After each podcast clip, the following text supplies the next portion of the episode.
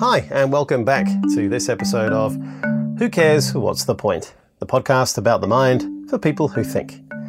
Now, in this episode, we're looking at the dark emotion of revenge. Now, the saying goes, revenge is sweet, and that revenge is a dish best served cold, and they can be quite revealing. Listen to my conversation with David Chester about his program of research over the past few years, looking at dimensions of revenge and how we relate to this complex emotion. We also touch upon the idea of social pain and loneliness, uh, how one of the worst forms of pain for a human is to be ignored, and how films often depict time slowing down when it portrays violence. Believe me, it's quite an interesting and wide-ranging, wide-ranging conversation. Have a listen to myself and David and make up your own mind. Welcome to the show, David. Um, we usually ask our researchers that we have on here, why did you get interested in this topic of research in the first place? Well, thanks for having me on. Uh, yeah, I, I've really had to think about this, uh, why I got into you know researching the science of revenge a little bit because I kind of stumbled into it. I didn't really set out with a clear goal of understanding why people seek revenge. Um, the best I can come up with is that you know, one of the biggest conundrums of my life of trying to understand people is understanding why they hurt each other and trying to understand why someone would risk the incredible costs of hurting another person um, when there's so much better ways to spend your time. And so, in trying to understand what we'd call aggressive behavior, which is the attempt to harm someone else against their will, uh, I began to realize that the vast majority of it was retaliatory in nature, which means that you know someone perceives that another person slighted them or provoked them and that they're trying to get revenge on that person. So through trying to understand why people hurt each other i, I necessarily became uh, fascinated with uh, understanding revenge and it's interesting, isn't it? Because um, one of the things that you differentiate in the setup for, for your paper and explaining what you did and what you found was the difference between retaliatory aggression and unprovoked aggression and, and mm-hmm. the different um, effects that this can this can have, but also the theoretical um, background around that, uh, particularly around um, and I think it's linked to acute kind of um, social slights and then mm-hmm. the temporal relationship as to when that goes on over a long period of time. So perhaps you could right. talk a little bit about that. Yeah, so decomposing revenge into its various, you know, ingredients has been a fascinating endeavor of mine for the past few years because you know we we understand what revenge is as a culture and we understand that it's a problem but we really don't know too much about what goes into it and who does it the most. And so i've really tried to pick it apart at the seams uh, sometimes inventing seams where there aren't any uh, to try and understand this phenomenon a little bit better. And to do so i've employed some of the recent advances um, in the field of psychology and neuroscience to, to really try and do this. So up until about the past 10 years, uh, you really couldn't look at aggression other than in a laboratory setting or just through surveys. But uh, advances in brain techniques and computer programming um, and brain imaging and MRI and uh, brain stimulation techniques have really given your average aggression researcher a huge toolkit to choose from. Um, I have wielded as my favorite tool uh, the functional MRI, which is a very cool little brain imaging technique that allows us to see what the brain is doing in the middle of an aggressive episode. So it allows us to kind of peer into what the brain is doing while someone is inflicting harm on another person, which we never could do uh, previously. And our, our research has really tried to pick apart what happens when someone is hurting someone else, you know, who hasn't provoked them versus what's going on in the brain when someone is getting revenge, when someone is harming someone who they think has harmed them. Um, and I, I can go into a little bit about the, the findings if you'd like. Yeah, I mean, I guess one of the things is um, I was interested in is what are the sorts of mechanisms that um, are possible that may underlie why revenge seem you know the, the saying is is that re, you know revenge is sweet um, mm-hmm. And it's a, a dish best served cold, you know. And so there's there's almost like um, there, there, there is a reward associated with revenge that's implied mm-hmm. there, but also there's a dispassionate stance as well that's kind of implied there as well. Um, and I was wondering. Um, you know, what are the possible mechanisms by which revenge can um, be rewarding um, and actually produce positive emotions? You know, what motivates people to, to do this? Yeah, that that's the question that's been driving me for the past three years, and it's such a very complicated and therefore interesting question. Uh, we started by looking just in the immediate sense. We're looking, okay, right as revenge is happening, what's going on in the brain? How are people feeling? What's driving revenge right after the provocation? Um, so really clicking in the microscope as far as we can. And what we find is is this this kind of folk notion that revenge is sweet is is is truly borne out in the data. And so we see that people report that hurting someone who has just pissed them off is a pretty enjoyable experience. Um, and if we put them in the brain scanner and we have them hurt someone, who has just pissed them off, we see activation in the brain's reward circuits, and that tends to scale with the amount of the revenge. So the more revenge they seek, the the, the, the more rewarding they tend to find it. Um, but you know, the the picture gets a little bit more complicated and messy when you zoom the microphone back or the, the microscope back out, and you look at it as, as, as kind of more of a long term picture. And so when you when you stop seeing the revenge unfold in the immediate sense, and you start to look at revenge as a more delayed phenomenon, you tend to see um, some complicated psychological and neurological processes start to, to come online. So one thing we found is that this, the sweetness of revenge does seem to exist in the moment, but it fades very, very quickly. And so that the, the positive emotion that's experienced when you're getting revenge, it, it dies in, in a matter of minutes and is mm. replaced by a resurgence in negative emotions. So, you know, if, if, if you're trying to get catharsis through revenge, you, you've really picked a bad, bad strategy because not only are you going to feel uh, not better, but you're going to feel worse than when, when you started out. And so our research is starting uh, to pinpoint that as well. Mm. Um, and yeah, oh, please go ahead. Yeah, I, I, guess one of the things that um, I was thinking about in your setup for the paper is um, the growing evidence that anticipated emotions, so mm-hmm. how you expect that a behavior will make you feel, motivates behavior rather than perhaps the necessarily the consequences uh, of what it is that you've done. Actually, it's the expectation of how you're going to feel that, that really pushes people to, to act in the way they do. Yeah, absolutely. So I, I, think, you know, there was a dominant paradigm in psychology for the past several decades. When we talk about emotion, we, we kind of believe that the way you feel right now dictates what you do. Mm-hmm. Um, and if I'm angry right now, then I'm going to be aggressive because that's what angry people do. Anger motivates people to be aggressive. But really, the evidence doesn't support that. In fact, what the evidence supports is a far more nuanced view of emotion where how you currently feel interacts with how you expect to feel to drive your behavior. And so instead of it being, I'm angry, so I act aggressively, it might be more that I'm angry, I don't like that state, I'm motivated to get out of that state. And so I do things that I think will make me less angry.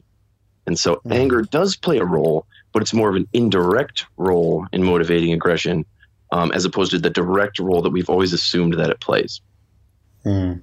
I'm, I'm freewheeling a little bit here, but I guess one of the other distinctions that I wanted to, to bring up here before we get into the actual studies that you did is the the temporal effect here, and and the two different ways that um, acute social injuries or social slights may mm-hmm. produce a, a, very acute um, feeling of uh, anger or negative emotion, but then you know a real acute pain.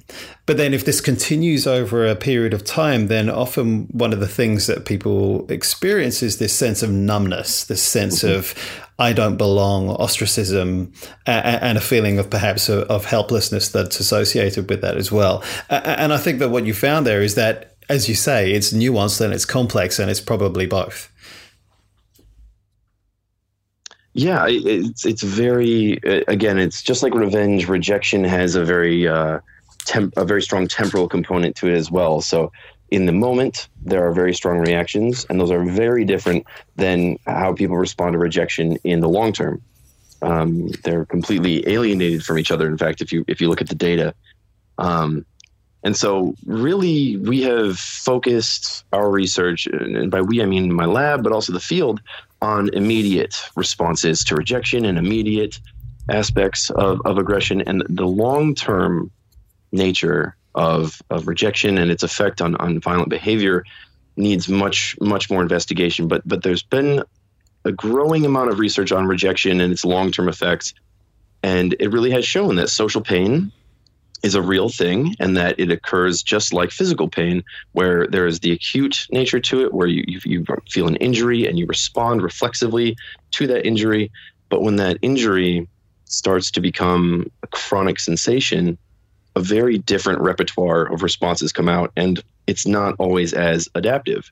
So when you have uh, a social injury and you feel a you know kind of a twinge of pain in response to it, that that might be an adaptive response. It might motivate you to heal the social injury by reconnecting with the people who rejected you, or to prevent future injuries by you know kind of avoiding the individuals who rejected you.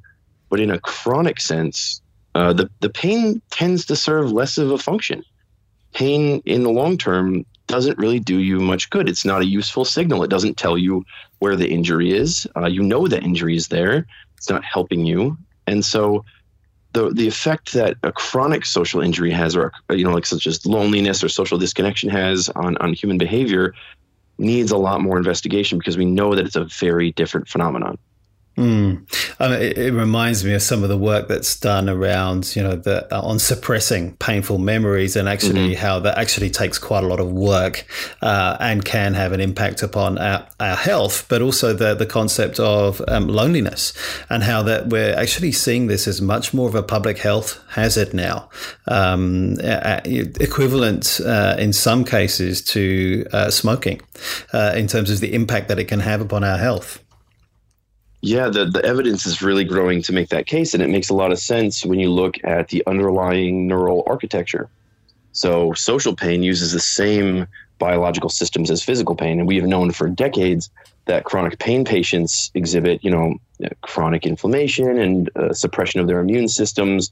They have worse cardiovascular function and, and higher mortality rates. So, if we know that social pain uses these same systems in the body as physical pain, then it, it just you know, it's it's kind of a necessary outcome that you're going to see the same uh, public health outcomes where people who are chronically isolated are going to show the exact same symptoms as people who have chronic back pain or uh, fibromyalgia. Okay, so let, us come back to the, the series of six studies that you, you did, David. Um, looking at this idea that revenge somehow may um, help to correct or repair a mood um, that has been um, affected by some kind of social slight. And, and you did a series of, of six studies here. Um, perhaps you can walk us through them, say, group them up in twos, because I think that that's how, you, how, how you've written them up as well. So maybe we can start with study one and two here. Sure. Yeah. Um, it was a, a series of studies that the overarching goal was to understand if the reason why rejected people are more aggressive is because they think that the revenge that they seek will fix their mood. So we mm. there's decades of research that we just kind of talked about um, showing that rejection hurts in a very literal sense.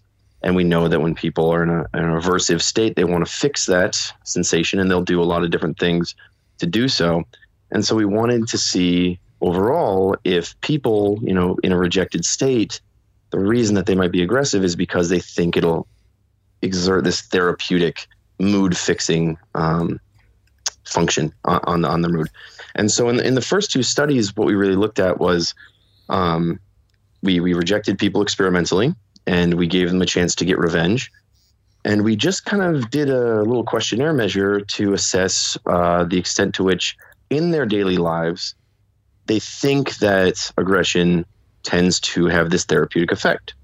So there's these very well validated questionnaires. Um, that can just assess the tendency that you view violence and aggression as a way to fix your mood, just like how some people use meditation or they use exercise or they, they you know they go to the bar with their friends. Some people turn to violence, and so we mm. kind of measured that naturally occurring occurring variation, and we we saw we tested whether or not these types of people who tend to view aggression as synonymous with feeling better, if they would exhibit the um, what we call the rejection aggression link, and people who didn't have these views wouldn't. And that's that's what we found is that people who tend to equate aggression with feeling better were the people who responded to rejection with aggression, whereas people who didn't hold those views, uh, they they didn't. They they did not seek revenge uh, against the people who rejected them.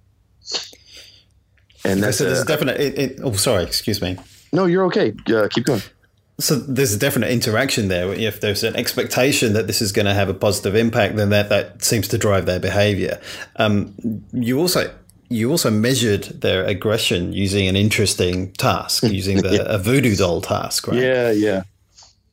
Tell yeah, us more about that you have to get very innovative and creative when it comes to measuring aggression because you have these two forces operating you on operating on you at all times where on one side you're trying to really evoke a true aggression experience. You want people to really feel like they're hurting someone. You you really need to have that component to say that you have a valid aggression measure. But on the other side you have the ethical consideration so you can't actually hurt someone and you can't make it too real to the point where the participant feels like they've actually truly, you know, caused lasting damage to someone. So you're, you're kind of left in this this very delicate space that requires you to be very creative. And so to do that, uh, greater minds than my own have, have, developed a lot of fantastic techniques to measure aggressive behavior. And uh, in the context of these first two studies, we used one which is a uh, it's this competitive computer task where you're you're competing against this other person and you're trying to basically beat them. And as punishment uh, for if they happen to lose, you can blast them with this this horrible noise.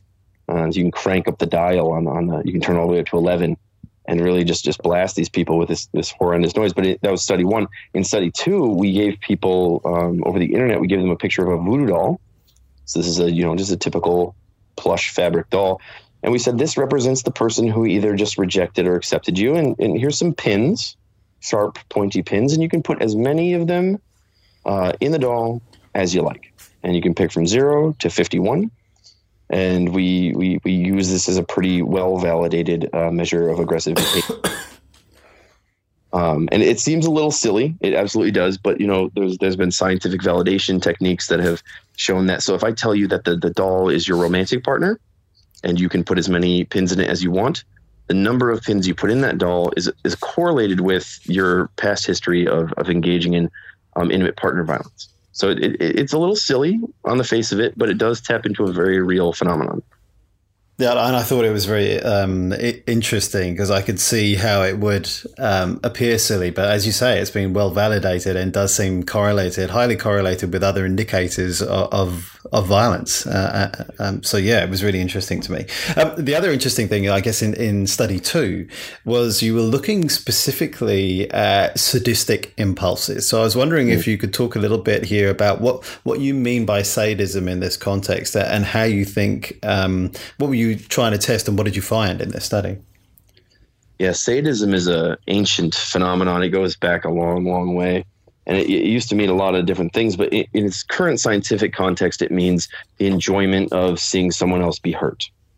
And so uh, when we measure it uh, questionnaire items like i would enjoy hurting someone or i would find it exciting to inflict pain on someone those those are items that we use to measure this measure this phenomenon. Um, and it's a personality trait just like being extroverted or being agreeable. Uh, it, it, people tend to exhibit dispositional tendencies towards finding the pain of others pleasurable um, sure. Yeah. And so, how were you? How were you testing that in this uh, in this series of studies, in particular, study two? Right. So, so it, the idea was, you know, if if people who report that they think aggression makes them feel better, if those are the people who are responding to rejection with aggression, then that really should be explained by their tendency to truly find it enjoyable. Um, so, this is what we call a test of mediation, where we're looking at a mechanism and what we found was is is that uh, the, these people who said that aggression typically helps their mood and it makes them feel better, they were more aggressive, but they were more aggressive because they expected that aggression would make them feel better. And that's what sadism is: is that they they perceive aggression as being this pleasant, enjoyable, rewarding, and reinforcing activity. And uh, this supports this overall notion that people who are rejected seek aggression because of its rewarding qualities. They see it as, you know, it's it's like a big ice cream sundae. It's it's like viewing porn. It's it's this reinforcing, rewarding activity they can do that will bring them out of their painful mood. Right, right. So it does seem that there's a, a link there as a possible explanatory mechanism, and you sought to um, replicate that and test that a bit further in studies three and four, right? Yeah. So in the first two studies, those we we found correlational evidence for for our overarching hypothesis, but uh, we need experimental evidence to really show cause and effect, and so we turned to a tried and true method of experimentally manipulating this phenomenon uh, in which we gave people a little vitamin C pill, but we didn't tell them it was a vitamin C pill. We told them instead that it was, uh, you know, a brand new medication, a cognitive enhancing medication, kind of like uh, Ritalin or Adderall, something like that. And that, you know, it has some side effects. And we were testing its effects and it's safe and all that. But, you know, one of its side effects is that it freezes your mood. And so, however you felt coming in here, is how you're going to feel for the next hour or so. And there's nothing you can do about it. There's there's nothing you can do to make yourself feel better, feel worse. You're just kind of stuck. And we gave it to them, and we timed it per- precisely so that some of them were rejected, and then felt stuck being rejected, and others were accepted and included and felt that way. And what we found is that um, rejected people who had been given this this you know this this testing drug, this this drug that was supposedly freezing their mood um, as a side effect, they did not exhibit the typical um, aggressive response. So typically, when you reject someone, you see this increase in revenge seeking, but you really didn't see this when you told people they had taken a pill that had frozen their mood for the next hour. Right. So, what and what sense did you make of this? Well, the idea here is that if if the reason that people are behaving aggressively after they're rejected is because they they do it to feel better then these these data really support that that overarching notion that that you know people are seeing aggression as a way to improve their mood. And when they think that's impossible when they think there's no way to feel any better because we've frozen their mood with this drug that they don't seek it out so this is a way of establishing control where they feel like they have the ability to do that, right? And when that control is taken away from them, perhaps externally, there's a constraint that's been put here, then actually their expectation is that I can't do anything about this, so then they don't behave in that way. Exactly. You perfectly summarized it. Okay. So, and then study six was a variation of this? Yes, sorry, sorry, sorry, study four. Sorry, and then oh no, five and those, six. that's right, five and six. Sorry, yeah. There's lots of studies, yeah, because you, if you're really going to make a controversial claim like we did, you need to bring the evidence, you need to bring the data, and so we we we compiled six studies, and so studies five and six wanted to build off of the first four studies, in which you know, so studies one through four are pretty concretely showed that aggressive responses to rejection seem to be contingent on the expectation that it's going to make you feel better, that it has this therapeutic quality, that revenge is sweet and that it will make you feel better. Well, having established that, that that's the reason why rejected people behave aggressively in part, uh, we wanted to build on that and we wanted to see is it true? Is that expectation uh, reinforced in real life? Does does this appear in the way that people actually respond to aggression? So if I think that revenge will make me feel better, is that actually the case? And what we found is that in the short term, that's absolutely true.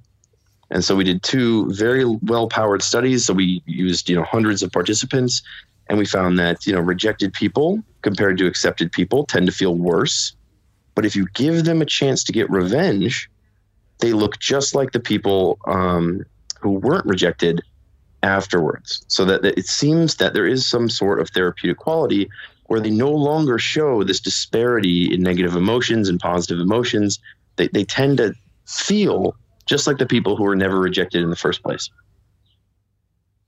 Wow. Okay. So that has some powerful implications, I think, David. What, what do you think? Why should we care about this? What, what, what's the point of the, the research and the claims that you're making here that actually revenge, if the conditions are right, um, actually does seem to repair the mood uh, of those people who are expressing this kind of behavior? Yeah, I think I think there's a lot to say about what these results mean. But before I even can mention any of that, I have to state that this feeling is extremely short lived and that it is immediately replaced with a, a, quick reduction, a quick decline in positive emotions, and, a, and an even faster resurgence in negative emotions. And so that this is not a lasting effect, this is not a true therapeutic effect, that revenge in the moment does feel good and it lasts a few minutes afterwards, but it quickly fades and it leads you worse off than you began. Mm. So I think that's a really important starting point for this conversation. Mm. And moving on to the second part, I, I really think the implication for this is it shows that aggression in many ways models an addictive behavior. Uh, so just like uh, cocaine abuse and alcohol abuse, this is an immediately reinforcing behavior that where there is a high, there is a buzz, there is a there is a feeling of, a positive affect, which quickly fades and in fact leaves you feeling worse than you began. This is the hangover uh, that that kicks in pretty quickly, and we know in addictive behaviors that this initial reinforcement followed by you know this this increase in, in, in a negative sensation tends to reinforce the behavior, and so it kind of suggests that aggression and revenge specifically might mirror other addictive phenomena. So they'll go out in search of the next opportunity to exert revenge or retaliatory aggression in order to get the mini high of feeling good uh, and to avoid the negative uh, impacts of when that feeling good wears away. Yeah, the withdrawal. I mean, that's yeah. that's that's where we're looking now, and so our, our investigation has shifted now to really seeing that if if aggression has these true addictive features. Uh, some preliminary self report evidence suggests that it does, that people do feel a buzz and that it doesn't last long. And when it's gone, they feel worse and they then seek it out again because it makes them feel better. And they'll do things that very negatively impact their life. So these are people who will abuse their spouse and will get into bar fights because they want that high. They want that euphoric feeling of hurting the other person uh, even though they know that it's not a lasting feeling. Mm. There's a couple of things that um, came up as I was reading the paper and during this conversation. One of them is kind of like a micro psychological phenomenon, I guess, and that's the idea of time distortion. Mm-hmm. Uh, and I wonder how that, what we see objectively as a short lived um, high as after this retaliatory aggression, this retaliatory revenge behavior, how that is experienced by the people who are expressing it. Uh, and I wonder, you know, for those people who are expressing this behavior, how is time experienced? What do we what do we know about um, about that? Huh, that is that's a very fascinating question. I don't have any data on that. Uh, a recent paper, a very recent paper, came out in the journal Psychological Science showing that positive feelings really do lead to reduced time perception, so that you you really do take a short window of time and you drag it out, and you really do feel like that that moment is longer. Um, so based on that, and based on the evidence showing that revenge is really this this positively experienced phenomenon, I imagine that our acts of vengeance are really diluted in time. We think that they last longer than they really do.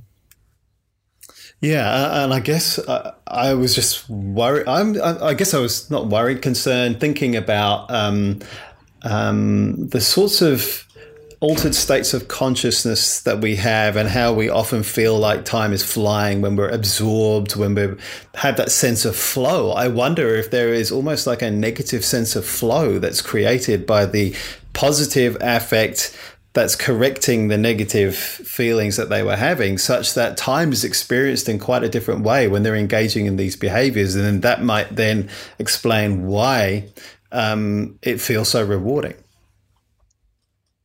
And that's that's very interesting. And I, I haven't thought about that, but as you were saying that, all I could do was picture the various boxing movies and like violent movies in which there are scenes in which time is slowed down. So I mean, The Matrix is the quintessential, uh, you know, slowing down of time, bullet speed style movie, which then became kind of the the new standard. And it, it, only occurs during violence you know? So uh, these people are getting shot at they're shooting at other people and they're, they're in a boxing match and they can see the fist slowly flying by their face as they kind of collide their fist with the other person's jaw. Yeah i mean i think just from an anecdotal phenomenological and cultural sense I, I think that we really do associate aggression with this slowed down sense of time where it's really enjoyable and we kind of see our fist crunching into the person's the person's face. You know, I, I really do believe that this temporal distortion plays a big role in our vengeful tendencies. Hmm. Interesting. Uh, I guess the other thing that I was thinking about is you've talked quite um, a lot here, and, and the paradigm that you're using here, I guess, is on um, overt aggression. Mm-hmm. Um, so, uh, and I was thinking about the sort of passive retaliatory aggression. And, and, I guess the thing that was coming into my mind was this idea of ghosting. This mm-hmm. idea that, you know, if you see, if you feel this social slight, but particularly in social media, Facebook, Instagram, whatever, then uh, one way uh, in which you may deal with that is by ghosting uh, and actually disappearing or, or refusing to respond. And there, I would hypothesize that they are deriving a sense of pleasure from not responding and then retaliating in this much more of a passive rather than active way. Um, is is there much around how re- the different ways that revenge can be um, expressed in in this passive way? That, that's a very interesting question. It, it makes me think about William James uh, you know, a very early figure in philosophy and, and, and, psychology.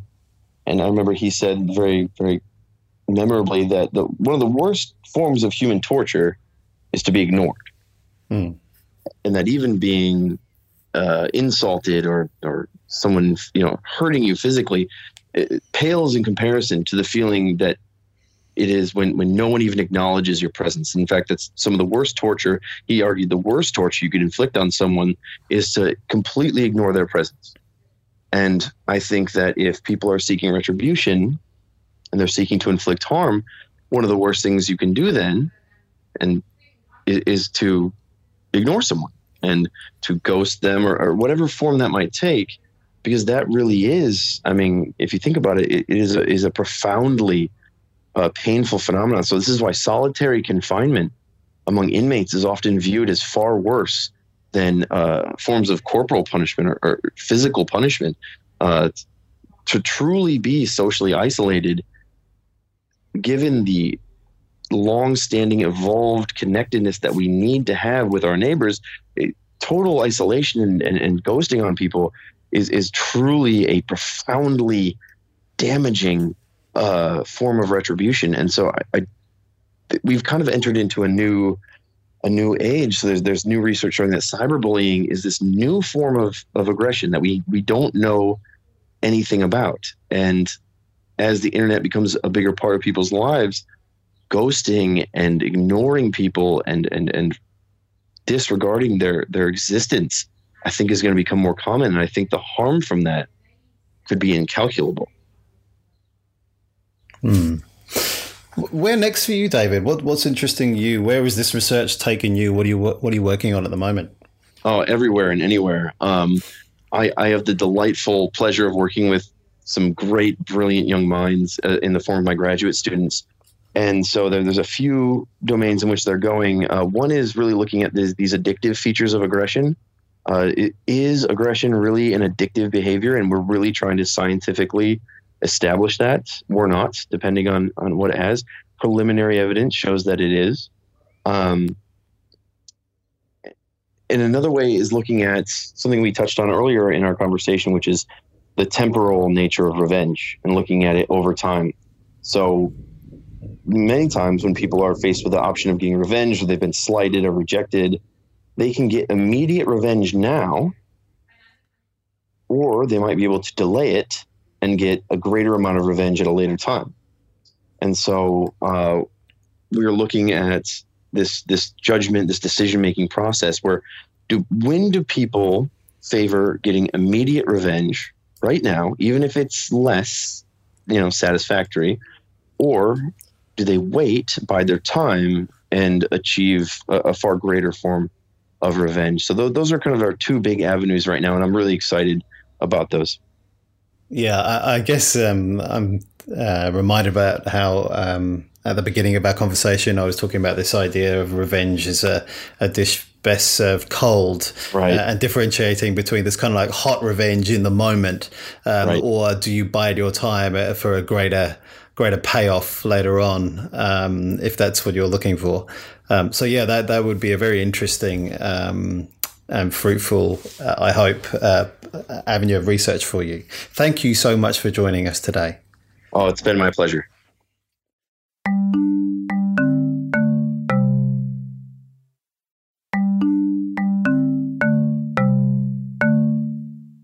Thank you for listening to this episode of Who Cares What's the Point. I hope you enjoyed the show. Uh, you can follow us on Twitter at WCWTP and myself, Sarb Johal, your host and producer at Sarb, S A R B, on Twitter. You can also find us, Who Cares What's the Point, on Facebook and Who Cares What's the Point.com. You can email us from there too. Contact at Who Cares What's the Point.com. If you enjoyed the show, the best thing you can do is to review and rate us on iTunes. Uh, you can find us there or any of your other favorite podcast applications. Uh, subscribe to us just spread the word. It'd be really good to uh, connect with you and talk about any other episodes you might like to see. Thanks so much for listening, and don't forget who cares? What's the point?